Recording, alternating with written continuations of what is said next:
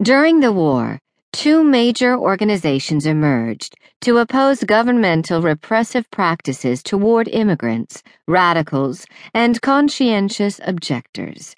Women proved crucial to both the Civil Liberties Bureau, known by the acronym CLB, which eventually became the long-standing premier civil rights agency in the United States, the American Civil Liberties Union, and the Bureau of legal advice. Roger Baldwin, a conscientious objector who would be imprisoned for his stance, was a dominant force in the CLB. But Crystal Eastman was also a significant leader in the organization in its early days.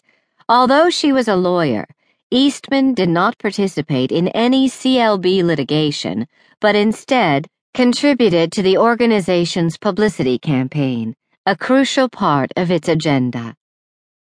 The Bureau of Legal Advice, known by its acronym BLA, is less well known than the CLB, in part because it did not become a permanent organization, but also, according to its historian Frances Early, because the agency was dominated by women, especially feminist socialist pacifists Frances Witherspoon and Tracy Mygatt, who were also life partners.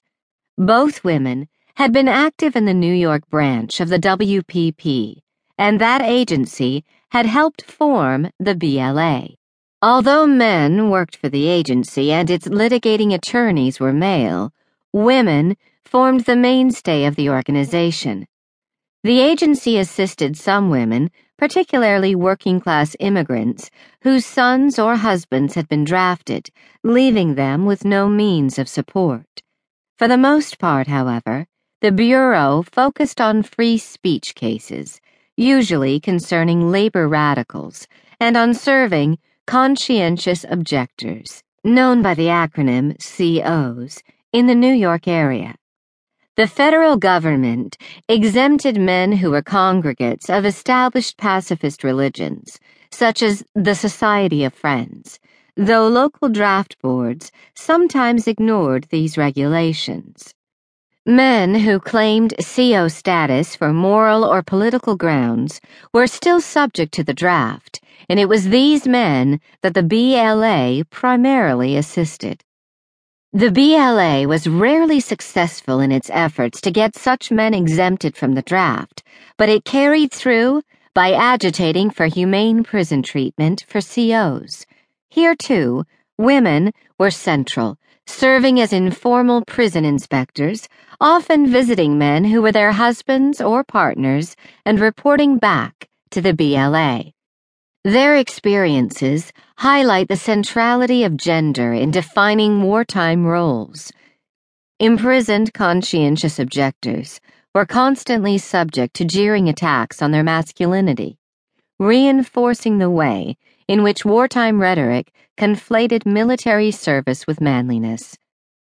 Alice Navard, who visited Fort Riley in Kansas, reported that the prisoners were denounced as cowards unmanly, good for nothings. At the same time, military officials viewed these women visitors, despite their care in choosing respectable lodging, as of dubious morality. A number of women reported attempted sexual assaults or other threats by officers. As Frances Early sums it up, women who shared the views of such men faced gender ridicule and also became potential bad women and outcasts who could not depend upon the patriarchal, militaristic code of chivalry to protect them. These pacifists, while important to the history of civil liberties and left wing radical movements in the United States, were exceptional. So, too, with a handful of women who were indicted under the Espionage and Sedition Acts, but they are significant because they also sought to break down barriers to their political voice and did so at a time when dissent was dangerous. The vast majority of people arrested and brought to trial on federal charges under the Espionage or Sedition Acts